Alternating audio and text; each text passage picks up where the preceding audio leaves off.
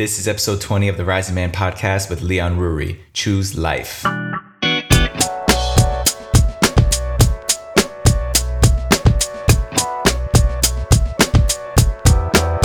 What's up, familia? Welcome back to the Rising Man podcast. I'm your host and the creator of this show, Jeddy Azuma.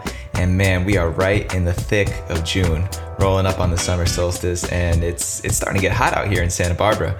Depending on where you're listening from, I don't know what time of year it is or what season you're in, but the summertime is always my favorite.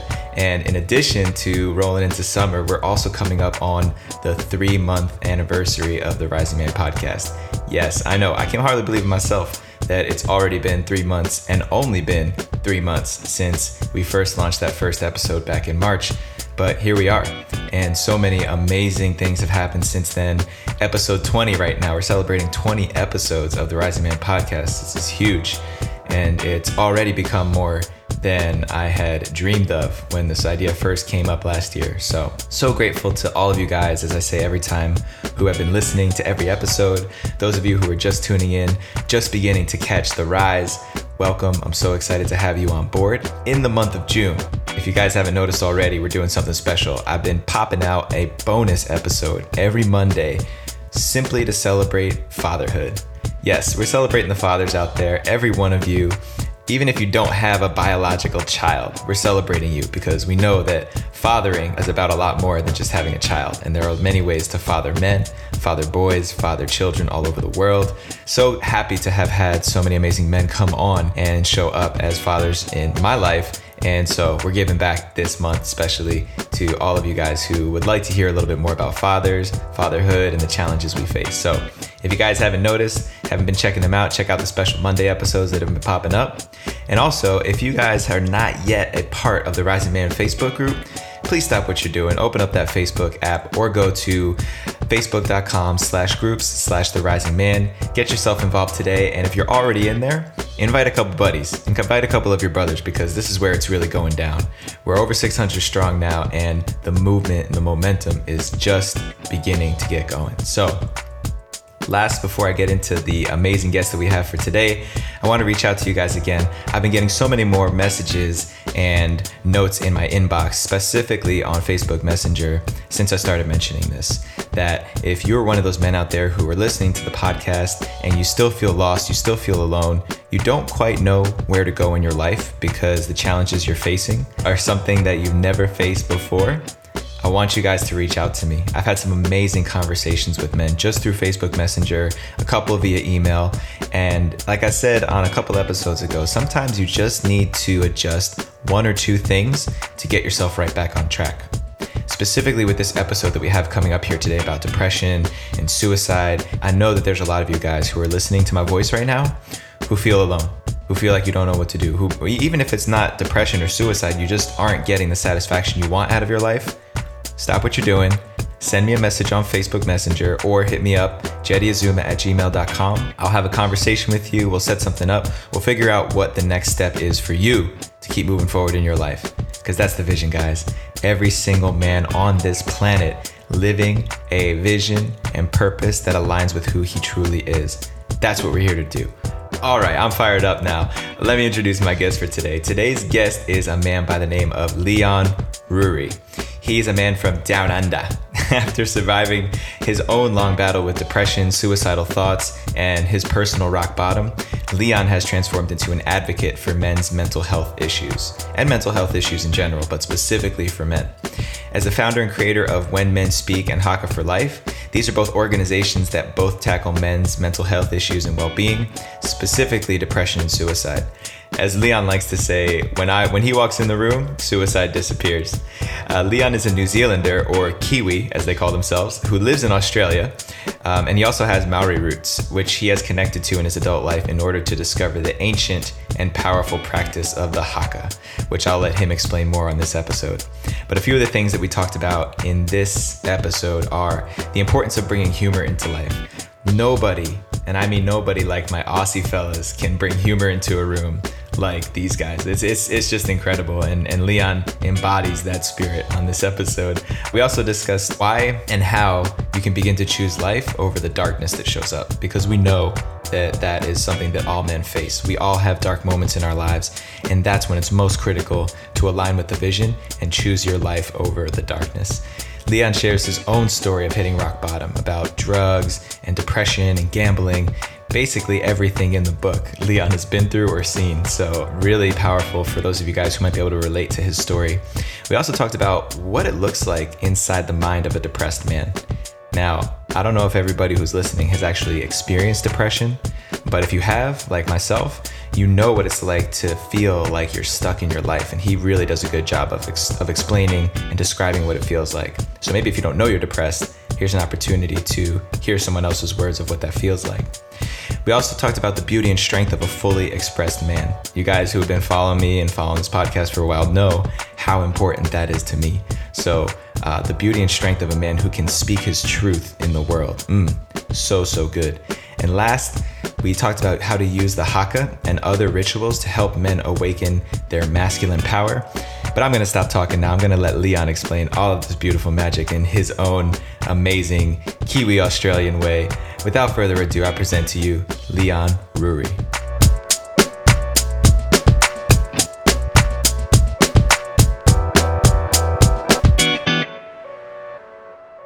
All right. Leon, my brother from down under. Man, you know what? I just realized you're the first person on this show from Australia. How do you oh. like that?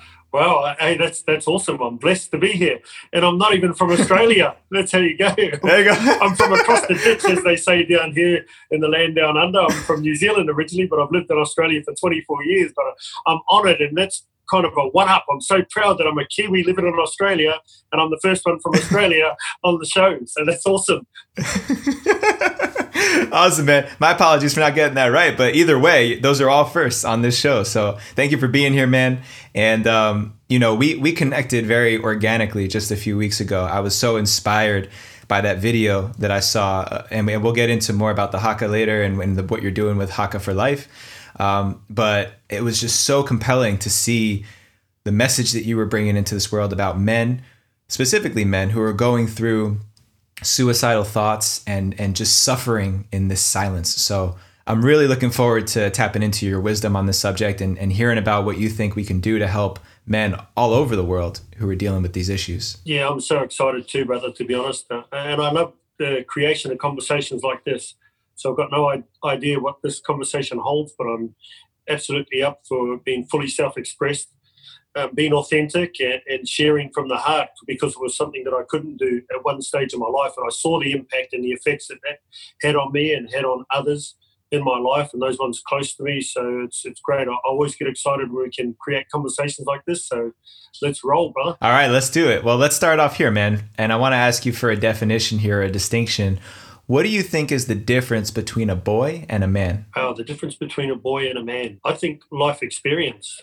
It comes down to decisions that we make uh, as we get older, that we transition from a boy into a man. I suppose as society sees us, really, I think we remain that boy all our lives. That there's so much a part of me, even though I'm defined as a man, and people would look at me physically and say, "Hey, you're a man," but I'm still that boy underneath all of this and I'm still that human being. I think it, like I say, it comes from learning things in life where you traverse through life and you make decisions that you may not have made as a boy, but ultimately I believe they're still the one being. Mm-hmm. I love that answer, man. It actually makes me really excited to hear that answer coming from you who have been, you know, born in New Zealand, you know, living in Australia, that culture, that part of the world we're getting the same response from there as we are from other men who have been on the show in the Western world.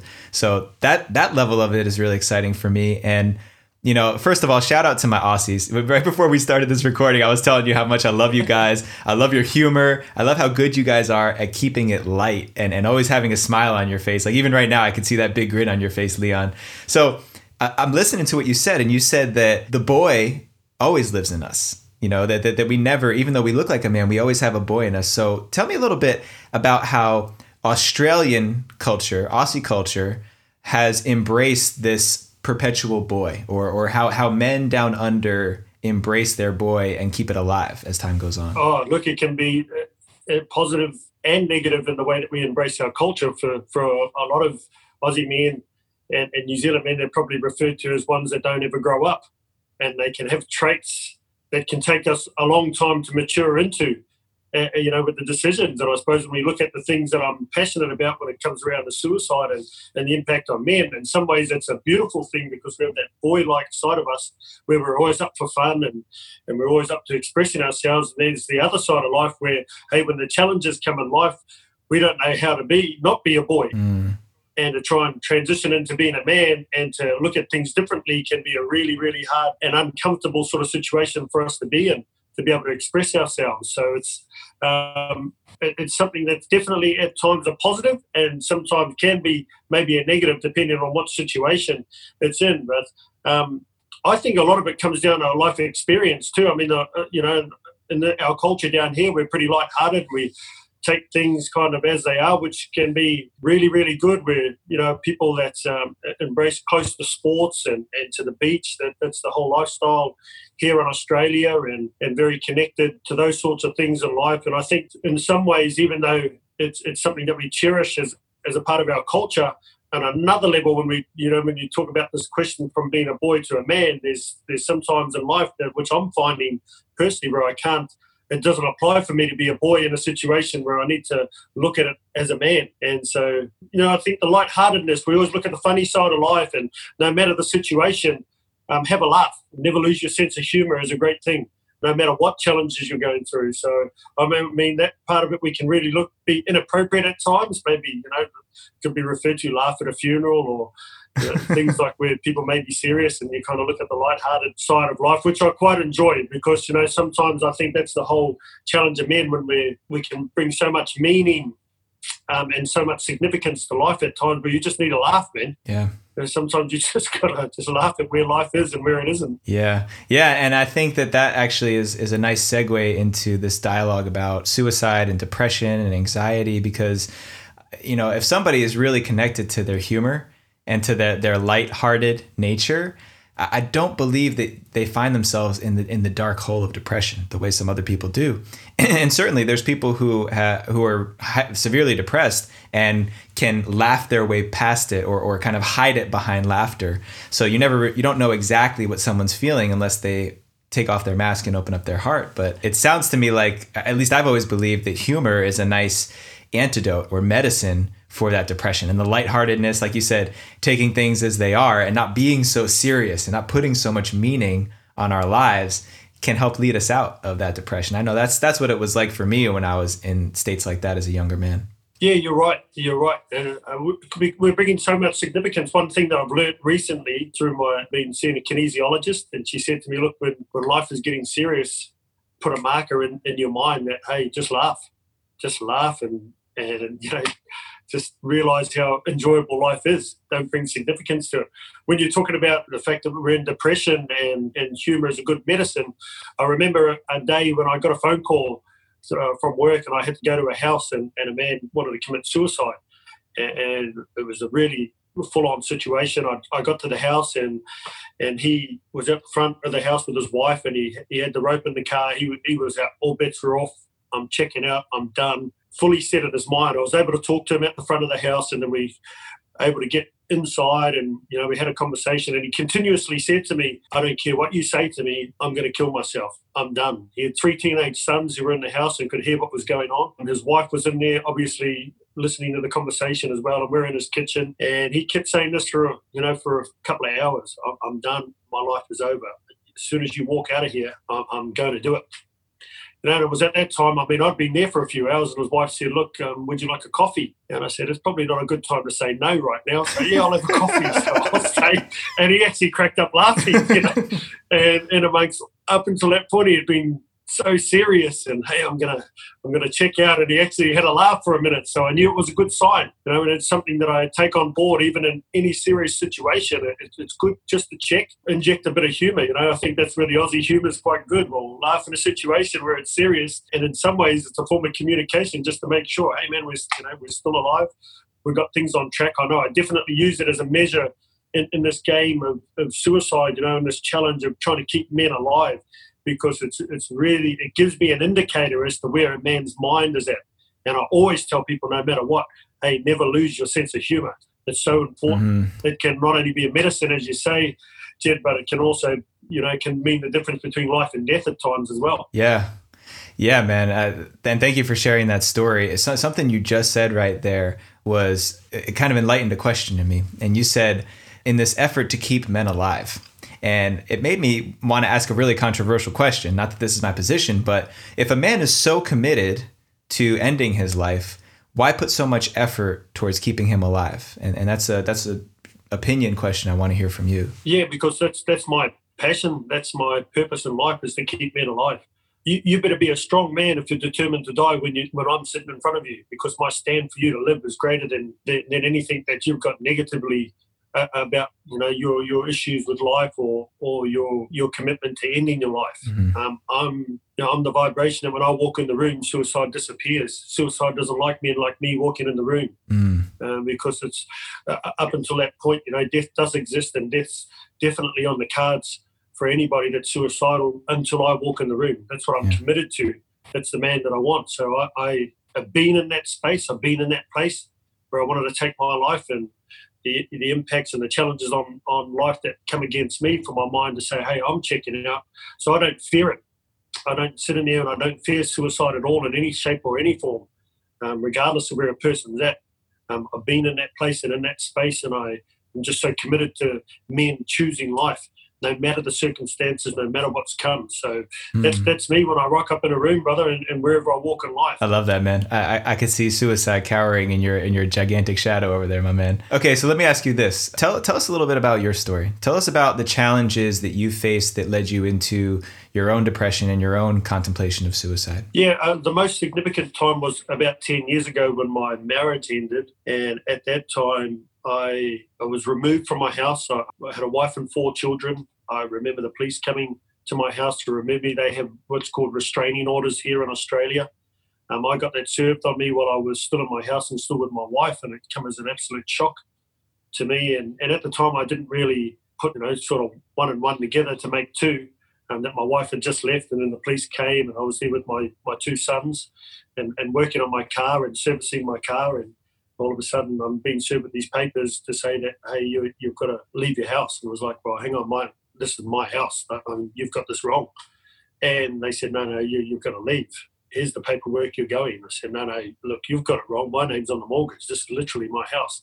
So I learned an important, important lesson of what you think you have you don't have in life. Right. And there's some situations no matter what you are or who you believe you are that it doesn't apply. So on that day and in that way, I had to leave my house. So it came as a significant shock to me. So I went from kind of a, a standard four bedroom, two bathroom house in Australia. That's sort of the normal sized house here. Um, in a beautiful house to being in a, another house which was like a men's refuge house which are very few and far between which was another experience immediately that i saw that there, there wasn't much available for men so i kind of go from the wooden floors um, the beautiful house to a, a, another house where i've got old carpet and i'm on a single bed with uh, blankets. I'm not sure what you call them in America, but we call them blankets, and they were really itchy. And I'm sitting in this room thinking, how did my life get here? And I had two pictures that I have of my children. I still have them today. I've carried them with me everywhere I go.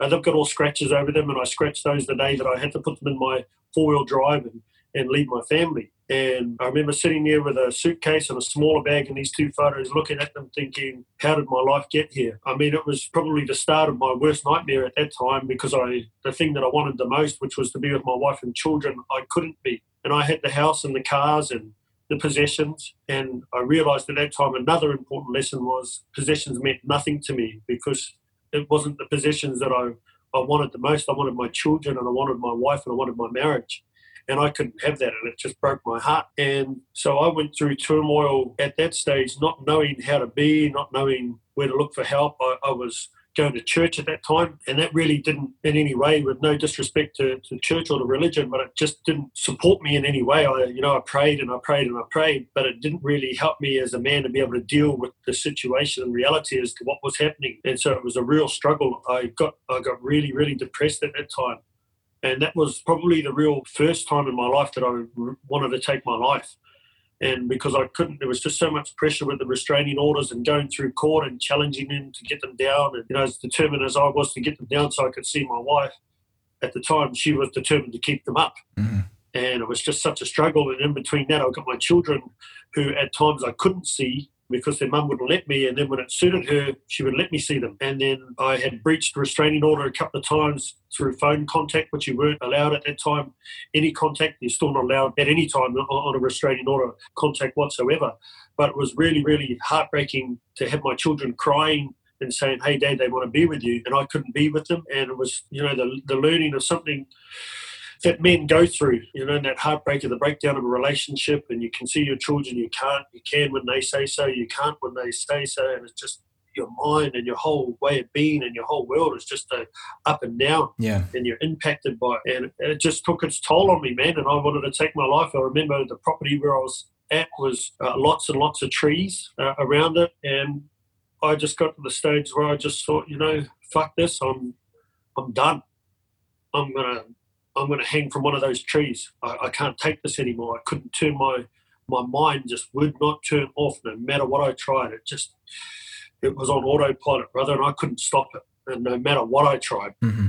And you, you, know, I think that's that's definitely something that I've never forgotten those experiences. Not that I stay connected to it, but I'm absolutely aware of what men go through when their mind won't stop, when they can't get out of it, when it's just looping out yeah. on autopilot and it's and it's off the rails. It's got pedal to the metal, it's flat to the floor, and you don't know how to stop it in any way. And I went through that challenge. I was uh, apart from my wife for 14 months, and then we got back together again. And I stayed with her, I think, for another three months because for me, inside of all of that, I'd seen and observed so many relationships and marriages that have broken up and children that are left broken. And my parents are still married today. They're 43 years married, and and and loads and loads of my family are still married. So that was the picture, you know. Once you you're married, it's forever. Right. And so I was holding on to that. And if my marriage broke down, I wanted to demonstrate to my children that their father had done everything because I see so many friends and and, and other family members and, and people in life that have so many hang-ups and they're impacted by the breakdown and divorce of their parents' marriage. And I just wanted my children to know that I tried to save that and to keep that and to harness that in every way that I could. And I did that. I got back with my children's mum for three months and then it just wasn't working. But I was in a different space. I just knew I had to leave. And for me, it was, hey, this is done. I've, I've tried everything that I could and leaving this marriage. And so that started me on another journey of re-establishing myself financially because in the marriage breakup, you've got to sell everything up. And I ended up doing FIFO, which is a fly in, fly out work here in Australia. It's in the mining industry and the oil and gas industry. And I went up and I worked about 1,800 kilometres above from where I live now here in Perth and worked away for five and a half years. So I was away from my children that time for 26 days at a time and back for nine. And then I uh, met a girl up there, which was kind of three years after my marriage had broken down, and ended up in a, another relationship. I'm not ended up. I chose to be in a relationship, and it was somebody that I, I really loved and connected in a way that I'd never connected with anybody. But unfortunately for me, Jeddy, you know, when I go back years before and seen the whole journey of my life, when I was young, I was sexually abused by a family member. Uh, physically abused by my dad. And those are just things that happened in our culture. Those are things that exist in our culture today that I'm so passionate about breaking and trying to have human beings and, and be, be a different way in the way that we deal with things, I didn't realize the impact that those things had had on my life and my existence from the moment that I woke up every day. Mm-hmm. So I got in a relationship with another girl, but I still had all these fears and insecurities and these you know, the heartbreak and the, the story that I wasn't good enough. My marriage had broken down. I wanted to be a, a sports star and a, and a, rugby league player. Rugby league is the game that you use very similar to gridiron, but we don't have the pads and you don't have the helmet. Yeah. You just run into people. More rugged. And just it's more rugged, brother. Yes, it's um, yeah, we don't muck around down here. You know? That's how we roll. And um, you just try and hurt the. It's my whole intent is to try and hurt the other man physically, and then afterwards you shake his hand. Yeah. You know, say thanks for that. and I wanted to be that, and I never made it. Mm-hmm. And so for me, for so long, my identity I, I felt was tied into that moment, and I was a failure. So I had all this language in behind me saying, "Hey, you failed at this, you failed at that, failed in your marriage." you're a failure, failure, failure. Again, I couldn't turn that story off. And it just ran every day in every way. And then it manifested in my relationship. You know, I had a massive gambling problem, drinking problem, drug problem. I didn't know how to speak and articulate myself. I, I didn't know how to tell my girlfriend, who was absolutely in love with me, hey, I, I don't feel that I'm the man that you see. Mm. I want to be that man, but I just am not capable of being that man right now. But don't leave me you know, I can see that I'm, I'm doing all these things that I'm struggling with, but I, I, honestly, again, didn't know how to get out of it. I was like locked inside this prison inside my mind. And so eventually my relationship to her deteriorated. And then we ended up finishing. Mm. And I only reconnected with her last year and spoke to her about that time because we hadn't spoken for a couple of years. And she said to me, Look, I didn't want to leave you because you said that you were going to kill yourself. And I honestly can't remember it, it, was a different type of depression that I got at that time. I remember crying and, and, for no reason. I'd be driving in my car and just crying and getting emotional, and it was so up and down. And it was a different type of depression that I got. And I, obviously, she said that I wanted to take my life. I don't remember saying that to her, but in no way do I question her on it. And so it was depression in a different way, but I think it was because my body and the, the lifestyle choices that I was making, drinking, drugs, gambling, it just took its toll and my body was in shutdown mode and saying, "Hey, I can't." Well, let me let me ask you let me ask you about that for a second, Leon, because what I think you're describing in this in in in your whole story has a lot of elements to it that other men will relate to. I mean, even myself, I can relate to feeling depressed. I can relate to feeling um, hopeless and feeling like you know drugs were just something I was going to use to numb myself. I've already talked about that here on the podcast and in other platforms before, and I know there's a lot of men out there who are suffering in that way. So let's let's take a moment and just kind of dissect the mind of a man who is so depressed that he's willing to take his life. Like what what does it really look like? What does the world look like from that man's perspective? Um, total despair. Just I've tried everything possible that I know to try. I've done everything, and no matter what I try, it doesn't work. I'm done. I've got, you know, when you say, "Hey, you've got hope for another day," I've tried that. I've done it over and over again. My mind, you know, when I said that my mind had been going to trying all these ways of being to try and be something other than what you are in that moment, to try and get out of it, to try and change it, to try and control it, to, to whatever you can and, and whatever you can do to know to survive. And it just hasn't worked. And a man at that stage is just burnt out and done and saying there is I can't possibly see another way. It's easier for us to look from the outside in and say, of course, there's another way. But what I learned was that I only did what I did from what I knew in life mm. up until that point, and I tried everything. And I tried to speak to my wife in a different way because she said, "Hey, I don't like the way that you talk to me." Okay, I'll, I'll try that. Well, that doesn't work. How do I know it doesn't work? Because I'm not with my wife. Mm. I would try not to drink. How do I know that didn't work? Well, because in times when I'd be stressed, I, it didn't matter what I did, I still drank. And then for me, you know, it would go into drugs and, and then, you know, gambling and I find other forms and, you know, everything that I tried just failed. And that's mm. where I think a man is at, you know, especially if it's in a, in a particular area as well, too. Like for me, it was important to save my marriage. And I just wanted to be with that woman only at that time. And I tried everything that I possibly could. And I brought so much significance to it. And my mind was focused on that and my identity and everything that I thought I was was really poured into that marriage and into that person and then when it didn't work, you know, I, I was done. Mm. And that's that's really interesting, man. Uh, do you find that because because we're talking about something that affects people as young as like eight and nine years old. Like I've I've heard stories of of kids that are 9, 10, 11 years old that either have attempted suicide or succeeded. And to me, that's like it's. I understand your story a little bit more, but I had like a ten year old kid going through something like that. So is there like a common thread behind I'm not accomplishing what I think I'm set out to do or I've tried everything just to fit in at school and it's not working or I've tried everything to get out of debt and it's not working. Is is there some some sort of mentality that everybody who's going through this can relate to? I'm not 100% sure on that brother, but one thing that I do know is that we are not being taught how to deal with any situation that comes up like that. It's our inability to know what to do in those moments that is causing people to say, "Hey, I'm out. I'm done. There is no other way." You know, hmm. I relate to it as being it's just a human experience. You know, that's just a part of being a human being that we go through those mm. sorts of challenges in life.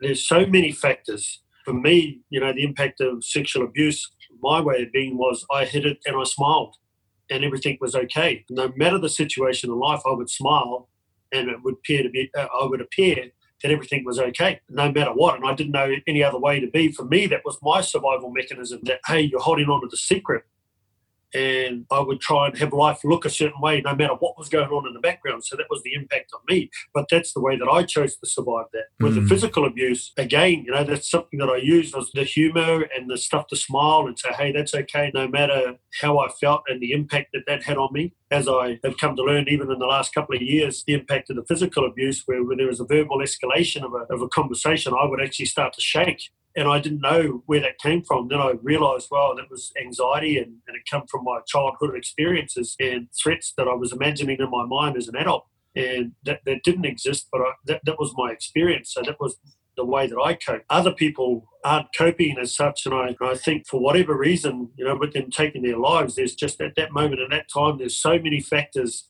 that are so important person is at that stage is that they, there's nothing around them other than the only answer they can see is to take their life, but there's nobody else that's able to interrupt that story or to be there as a support mm. for them. And they're, for whatever reason, you know, they're, they're choosing to take their lives. It's, it's just so hard to know. But you know, all I can do for myself is, and, and person comes to it, that's really just one sort of situation. I think it's an accumulation of things that happen and impact a, person's mind and their way of thinking at that time. And like I say, the key thing that I do see though is the fact that we're not showing people how to get past that point, or we are now by creating conversations like this and giving people hope that there are other ways of doing things and and there are ways that you can still live and choose life. Right. Right, man. So so what worked for you? What helped what helped you find your way out of that time in your life? a friend. I had some really great friends, uh, two men that I loved so much, and they were straight up. They were absolutely flat, straight up. They didn't piss in my pocket to use it as a, a saying down down under. And I remember ringing my friend, and I told him one day, "I'm, I'm out. I'm done. I, I can't I can't do this anymore." And I said, "I'm going to kill myself." And he yelled down the phone and he you know he yelled and he said no you fucking not. Um, and it shook my being like the way that he said it to me like shocked me. And he said you're not going to do this. You've got children to live for. Mm. you know you've still got life in you. He immediately come around my house that day immediately and got me out of the house when I touched upon that man earlier, when I said I went to his house, I got a call at work, so I went immediately there. You tell there's times in situations where you've got to read the play, and I, I read it at that time that I hey I had to get around to this house. So he came around, my friend, and he got me out of the house at that time, which is a great thing, which I still do today get people if they're in, in a suicidal state and try and get them out of that environment so you can alter the vibration and alter their way of thinking and get them out of that loop that's going on at that time. But I had another great friend as well, and he had been through challenges and really having conversations like this with those men all the time had me understand that I could get out of it, that there are other ways. So that's why these are so important. But I had two great friends at that time that were a stand for me living. Mm. And one of the things that one of my friends in particular did was he gave me a plan, which he came around my house almost daily to get me out of the house. Mm. Made a massive difference because when I was depressed and in that suicidal mindset, I just wanted to stay in that particular pattern of thought, and nothing changes. I'd go from the you know from the lounge watching TV to have a shower to eating. I would hardly go out. I, I may go down the shops to get some more food, but then it was straight back in in the space that I, I was in, and I stayed locked in for him to come around there, he interrupted that and altered it, and I would get out, and uh, it didn't matter. I, he wasn't taking no for an answer. Mm. So even if I didn't want to go out, then he would bring a coffee to my house, mm-hmm. and he would have something, you know, something change and be different to the way that I was at that time. So that really started it for me. And I think at that time too, when I could start to see changes, she was still my wife at the time and I had that hope of getting back with her. I was so fixed on wanting to get back with her that I was able to eventually do it mm. and get back with her. So that really did uh, help me. And then later on, obviously, I was in a different mindset, but then my, I chose to not stay in the marriage because I could see that it just wasn't um, healthy for me at that time. But that, those were the significant things, and that's why it's so important for me and who I declare myself to be, Jed. And when I say to you, hey, when I walk in a room, suicide disappears, suicide fears me, because I've seen the power and the impact that a man can have in that space when he walks into that place, declaring who he is when a person's mind is in a certain way. Death, death, death, death, death. I don't want to live. I don't want to live up until that point till I walk in a room and I'm saying, hey, choose life, brother. We've still got life in us. I don't care the situation. Mm. I don't care where your mind's at. I don't care what circumstances life looks like it's thrown at you and you can't see any other way. I'm here to tell you there is another way to live and survive in this life. Mm. That's so powerful, man. I love hearing you say those words. And I, I know this is also relevant to men who haven't hit that rock bottom, men who haven't gotten to the point of they're ready to choose suicide, even just feeling depressed or feeling like, you know, you messed up somewhere along the way and you got off course, there is that patterning that we can get into, that story that runs on repeat in our heads that keeps knocking us down, that keeps us from breaking out into our purpose and into what we're really here to do. So I love that you speak about being a disruption. And I think that's a great way for other people supporting men or women or anybody who's stuck in that place to step in, be a disruption, and show them something different. And I'm also hearing that the consistency, because I know when I was in that place, I had to look at it like I was chipping away at the block, like little by little every day. It's not like you're going to change your whole story overnight, right? Yeah, yeah, you're so right. Yeah, and and that's why I say, you know, when I referred to earlier about being the stand, when somebody's choosing to take their life, they better be better than what I am because I'm a stand that you choose life. And when you talk about being consistent, that's exactly what I am when I walk into a space man, you better be consistent because I'm there every day. You know, you ain't going to change my mind. I've been to that place in that space where I wanted to take my life. I know there's nothing but death there, and there's nothing but I, I don't care what suicide tells a person and the story that it's trying to have them to believe. I absolutely know without doubt that it's bullshit. I know that it's bullshit based upon this experience that I'm having right now in this moment in life that I'm sharing with you to be on this podcast. Because I can promise you, when I was in that space, I never ever foresaw that I would be on a podcast and be the first Australian Kiwi on the podcast in America, which, is, which is awesome. You know, but these are these funny moments where we can laugh, brother. And I never foresaw that. In that time in my life, I was all bets are off. It's done. There's nothing to live for. This sets me on fire. So I just consistent at being that way. I'll declare it wherever I am. It's the same thing. Be consistent. Be powerful you know, who we are and who we be. And that's why that's why I just love this stuff. I love the creation of us men getting together and, and talking and, and I really, you know, for men that are listening to our podcast right now, take that on as an action. Declare who we be. We're life, we're choosing life, man. We're life brothers, we're love warriors wherever we walk in life. And we need to get that message out there. And because, you know, when we look at it, if, if a person's consistently in the mindset that, hey, I'm going to check out and life is not worth living, and they believe that as their narrative over and over again, unless something else comes in and interjects or intersects that sort of mindset or that conversation that's happening, then eventually they're going to end up there. When you talk about consistency, when we look at a probable, almost certain future for anybody, when I looked at mine with drinking, drugs, gambling, lying, cheating, not looking after my body, not looking after my mind, it is any wonder that my body at some stage or my mind, the most important thing in me as a human being, was going to shut down at some stage or be impacted with, hey, I can't take this any longer. So that's why we make lifestyle choice changes. Hey, the way that we eat, the way that we speak, the way that we treat our body, and all those things. Now, obviously, when we can turn that around and introduce that into our lives, it's going to have a, a different effect. Mm-hmm. But if we're in a mindset of, of negative or making negative choices, a lot of people get surprised you know, and think, well, how did my life end up here? Mm-hmm. Like me sitting in that room that day when I was in that house going, how did my life get here? Well, Leon, if you're really honest about the way that your life got here, it got here because of the choices that I had made up until that point. Yeah. And there were choices at times to be inappropriate. There were choices to be abusive. There were choices to not make healthy decisions for my life and my wife and my children and just in my existence. Based upon the experiences that I'd had in life, I only knew what to do at that time. So I was only doing what I knew what to do. But hey, it eventuated in me being in a place where I didn't want to be. Right, right. And it's awesome, man. I, I love what you're sharing here. I know there's going to be so many people who are listening to this that'll get a lot of value and and I hope that also any men who are in a similar place of feeling stuck or hopeless can hear the inspiration in Leon's story because there's so many men out there who have been in that dark place, that hopeless place, and, and it, just takes the disruption, disrupting the narrative to turn everything around. And so I want to use this as an opportunity to segue into what you're doing right now that I'm so, so excited about with the Haka. And for anybody who's listening, if you haven't seen it yet, just uh, I'll put I'll put a link in the show notes with Leon doing his thing. But I know there's videos out there that've gotten millions and millions of views just because when you witness the men doing the haka together, it's powerful.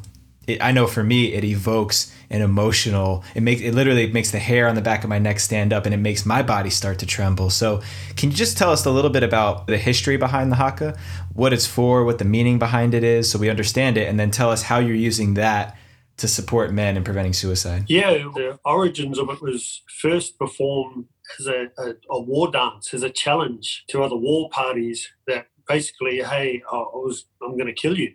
Right? This is me. This is me laying out a challenge as a man to another man or to another party that this is what's about to take place. If you're coming here to challenge me, I'm about to hurt you with everything that I am and everything that I can be.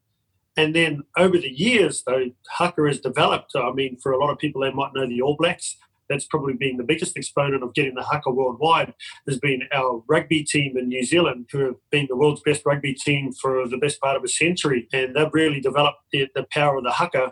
And a lot of people get to see that worldwide. But as that's been happening not only on the rugby field but also in life, the way that Haka is delivered has probably changed as well where at one time it was a challenge as a war dance in a negative way to, to another party. Now it's developed into a form of expression where you can not only perform a haka as a challenge to other parties, not not necessarily obviously these days to kill anybody, but as a challenge from a, in a sporting contest, as a challenge to other parties that are coming into whatever space that you create, but also as an expression of love too, and an expression of a way that I am as a man and that's the part that I've really taken on to use in the way that I do my haka for life.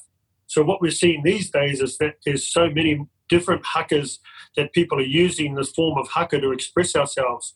I believe it to be the most powerful form of expression there is that exists. And I may be totally wrong, but that's just how I feel about it. So when I'm expressing myself with a haka, it is literally everything that you have and that I you can be or I can be at that time to express myself and it's so so powerful in its expression because it alters the vibration it alters the frequency that exists in that space. And for me on a personal level it was to break the stigma of silence that men die in silence that they are suiciding in silence. And when a haka is performed silence does not exist. The opposite of silence exists. But the great thing about it is that it is a man that is using the haka to express himself. So i'm trying to, in that moment, demonstrate to men that this is what you can cause when you're fully self expressed. So, this is the power that a man can generate. Now, inside of that, for me, Jeddy, I'm Māori origin, so from New Zealand, where the, the, indigenous people of New Zealand is the Māori people. I can't speak my native tongue fluently. Mm-hmm. I grew up in the culture when I was young, and then my mum had us come away. She chose a, a religion that had us go away from our culture.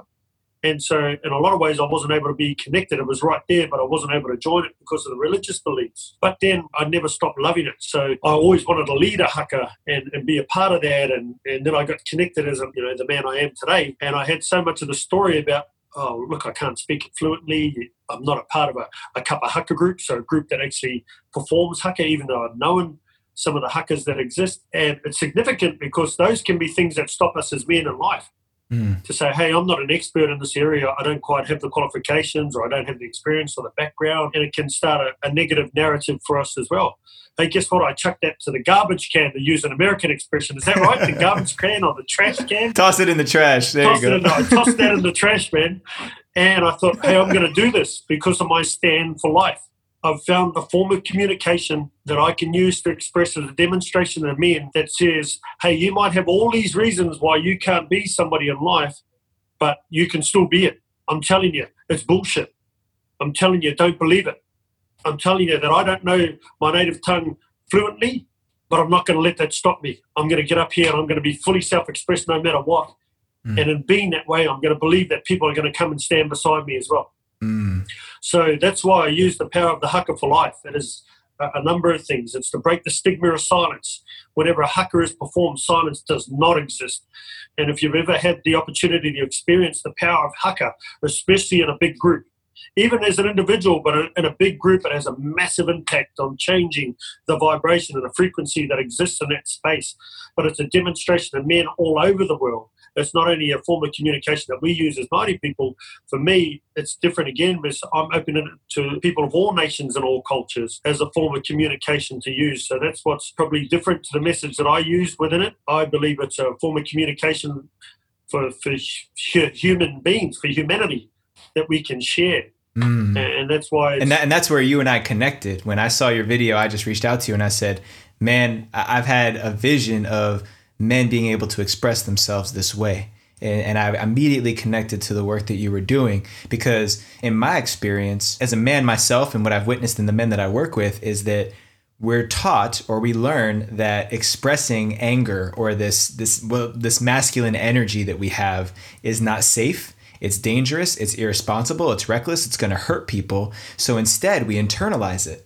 And I've seen so many problems arise for men stress, anxiety, depression, all the things we're talking about here arise because men are suppressing these energies instead of expressing these energies. And so watching what you're doing with the Haka is so inspiring, man. And I'd love to hear your take on this. How, how do you think the Haka and, and, spreading the message of the Haka for life can change the world? I, I believe it can change the world because it has men be a way that they're not normally fully self expressed.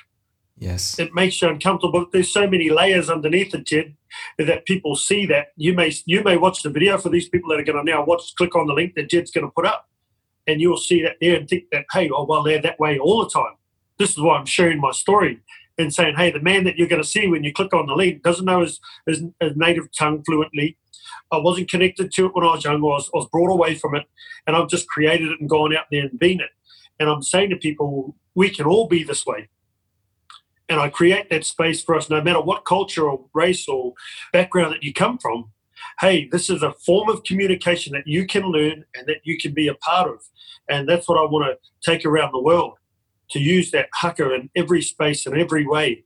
It is so powerful, so powerful when it, when people fully express themselves. And there's layers underneath that, which is probably people can't see at this stage, but the layers underneath that is growing men, mm. is sharing in this way is sharing to a stage in a space where I can create a space where being vulnerable and saying, hey, this is who I was. These are the challenges that I have, even today as a man, but I'm still going to put my mind to being this person. No matter what the circumstances are, I can still be everything that I dream of being. And I want men to realize that and to take that and embrace that. And you make a great point about the expression, you know, when we're containing our masculine energy and we don't know how to be, and you can't be angry and you can't be this and you can't be that. This is a controlled expression fully expressed in the most masculine way that I can be, but it's controlled. And I can pour out every bit of energy that I can to demonstrate to you, Jed, or to any other person in this world that I love them and this is how I feel. Mm. And then I can come back to being me still underneath all of that. And I haven't had a negative impact on anybody. And it's been positive. It absolutely alters the space, man. So I'm so determined to take that around the world. I've had invitations for, you know, to come to America. So I'm you know, part of this conversation and this podcast is to create opportunities where we can bring this. And our message underneath it, though, is to have men talk and to be a different way and to be vulnerable and to share and to open up and then, you know, to use that haka as a platform to alter. Because what I love is seeing a man that is fully expressed. It is so powerful. It is so natural. You know, it, it has become so unnatural for us to see a man fully expressed that people don't know what a man looks like fully expressed. And but what I'm seeing in life is when a man is fully expressed that people are going, wow, that's that's incredible. And that's what I want to be able to create for these children that we talked about earlier that are taking their lives that are saying, hey, I can't be this way. That no matter what you are, no matter your challenges, no matter your circumstances, no matter the story that you've told yourself up until this point, you can absolutely alter it as the human being you are. And we can express this way of being and we can create conversations like this because this is what's come from it as well is that I become become comfortable with being uncomfortable. Hmm. I love this. I love getting here and sharing and and that's what it has you be. Really, we're just returning human beings back to being human beings, not the protected species that we've been created with through the challenges in life these days when we're impacted so negatively that hey, this is the picture that you should be. And what we're seeing through suicide rates around the world is that human beings aren't coping with the way that life exists. So I'm all for, hey, let's break down the barriers, brother. Let's be fully self expressed. Yes. Let's show the world everything that we are and see how that goes. and I believe that, that that can absolutely alter the world Absolutely, man. and save lives. More importantly, save lives. Yeah, man. I, I- fully I fully believe in your mission and your vision and agree that this is the way. I, I love what you said there. I, I can't wait to throw this up and, and quote you on it that people don't know what it's like to see a fully expressed man. And I believe that that is so, so true. So, so true. Even even men who are in quote unquote positions of power or leadership, I don't really think we're getting the fullness of that man's expression. At, at least rarely do we ever get that. So I, I love your mission. I love your purpose and fully, fully endorse and support what you're doing, man. We'll give you an opportunity in a second here to tell everybody how to follow you and how to, you know, support the movement. I'm, I, we're going to get you out here in the States, man, within the next year. I guarantee it. Oh, we're going to make it happen one way or the other. I'm excited. Um, but let me ask Yeah, I'm excited. so let me ask you this, man. Um, as we start to wrap up here on this particular uh, episode of this conversation, let me ask you a few things. First of all, what is one thing that you know now that you wish you knew back when you were 18? that it's okay to be me. Mm, That I'm a beautiful human being. Mm.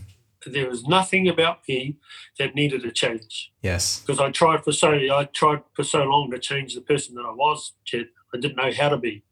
Right on, man. And I love that. Hey, if there's something wrong with me, there was nothing wrong with me. That's right, man. I, I hope that there's more young people that get to hear that and really take that on and believe it to be true. Um, okay, cool. So let me ask you this: What do you think are some of the most important values, some of the most critical values for a man in the modern world to have? Be teachable. Uh, number one, no matter the circumstances, be teachable. We can be a certain way and get hardened by the challenges in life and not listen. And when I say be teachable, it's because then we are open to listening and to taking things on board. It's not healthy. When I said, you know, there's a certain way that we be and consistently negative, and when you consistently don't listen to people and you don't allow people to be a contribution, then we'll only know that way.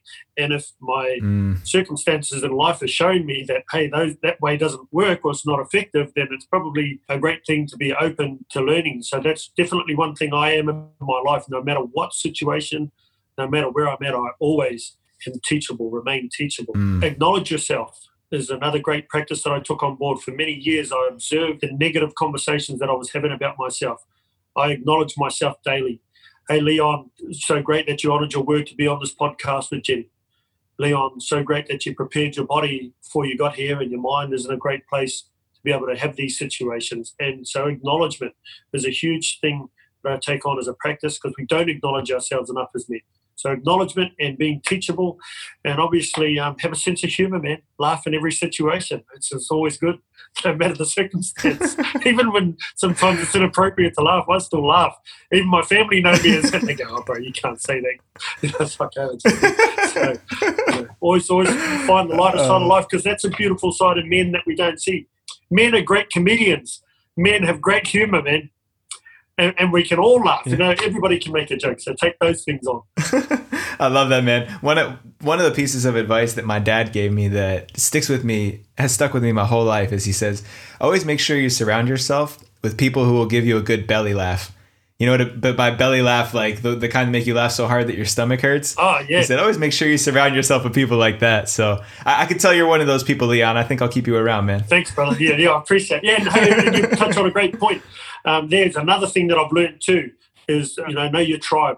The people around you is so, so important. That's definitely something I've taken on in my life to see that it's so important, the people that you have around you. And there's people in my life that I no longer see, not because I don't love them, but they, they definitely don't impact my um, vibration in a positive way.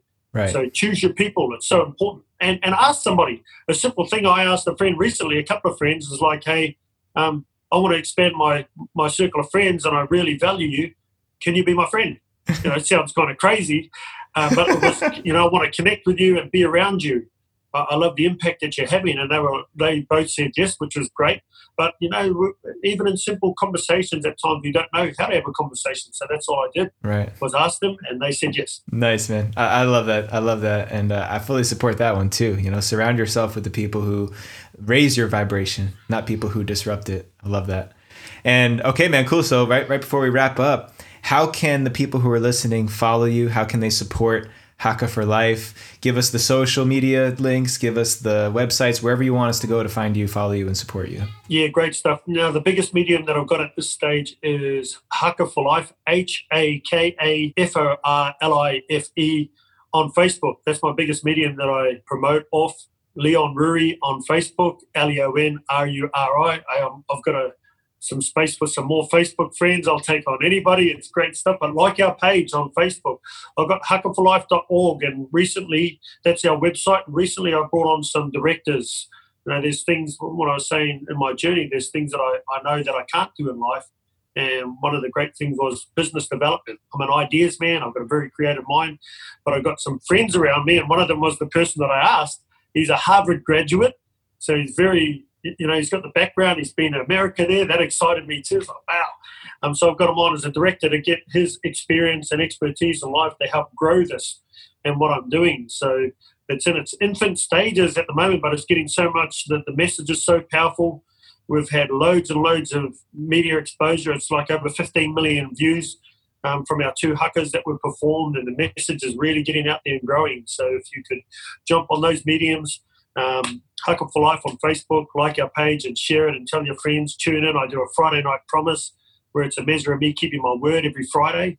And Tuesday, actually, I'm starting my first Tuesday uh, video up today. Nice. And I'm going to choose specific topics to talk about um, as a man to grow that. So that's where I'd love you to connect onto and, and just share it. And, you know, for yourselves, when you're listening to the messages that I create there, just know that that can be you.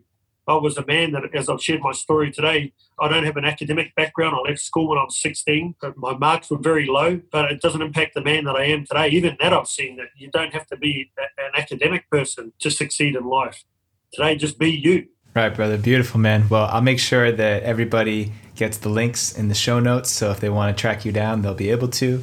And uh, hey, man, I'm looking forward to getting you out here. Mark my words, within a year, we'll have you on American soil by hell or high water. We'll make it happen, man. Oh, I love it. Hey, and I want to share that um, the American accent is my favorite accent of all the accents.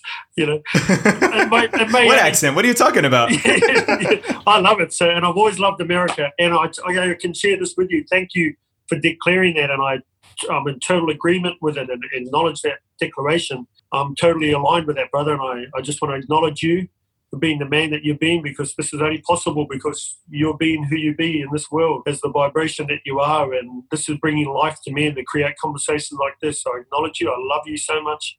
Um, thank you for allowing me to connect. Thank you for allowing me to be the first Aussie, even though I'm from New Zealand. That's just one up. I can say to the Aussies, hey, I was the first Aussie, and I'll say, you're a Kiwi. I say, yeah, but I'm still Aussie. it'll, it'll, they'll hate it.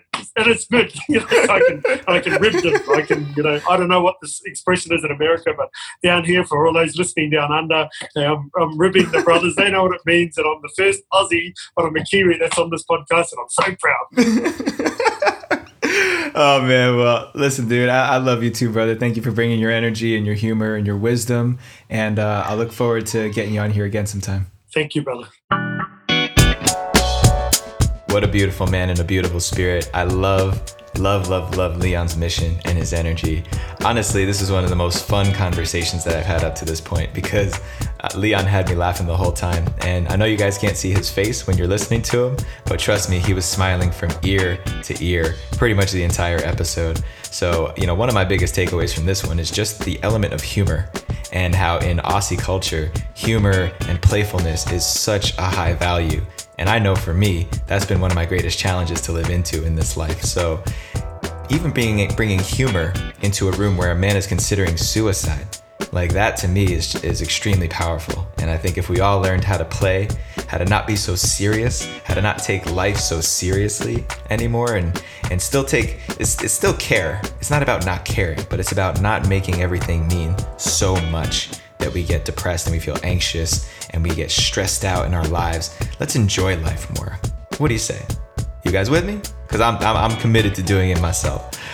All right. So if you guys are listening to these podcasts, or if you're just sitting on your computer, you're the type of person who runs through self help books, self help podcasts, watching video after video after video, and you're starting to get some of the messages and they're opening these awarenesses in you, but you don't know what to do with it. you don't know how to take action on behalf of yourself. You're not sure how to break through the walls and the barriers that you constructed in your life up to this point. Send me a message on Facebook Messenger. Just look me up, Jeddy Azuma, or hit me with an email, jeddyazuma at gmail.com.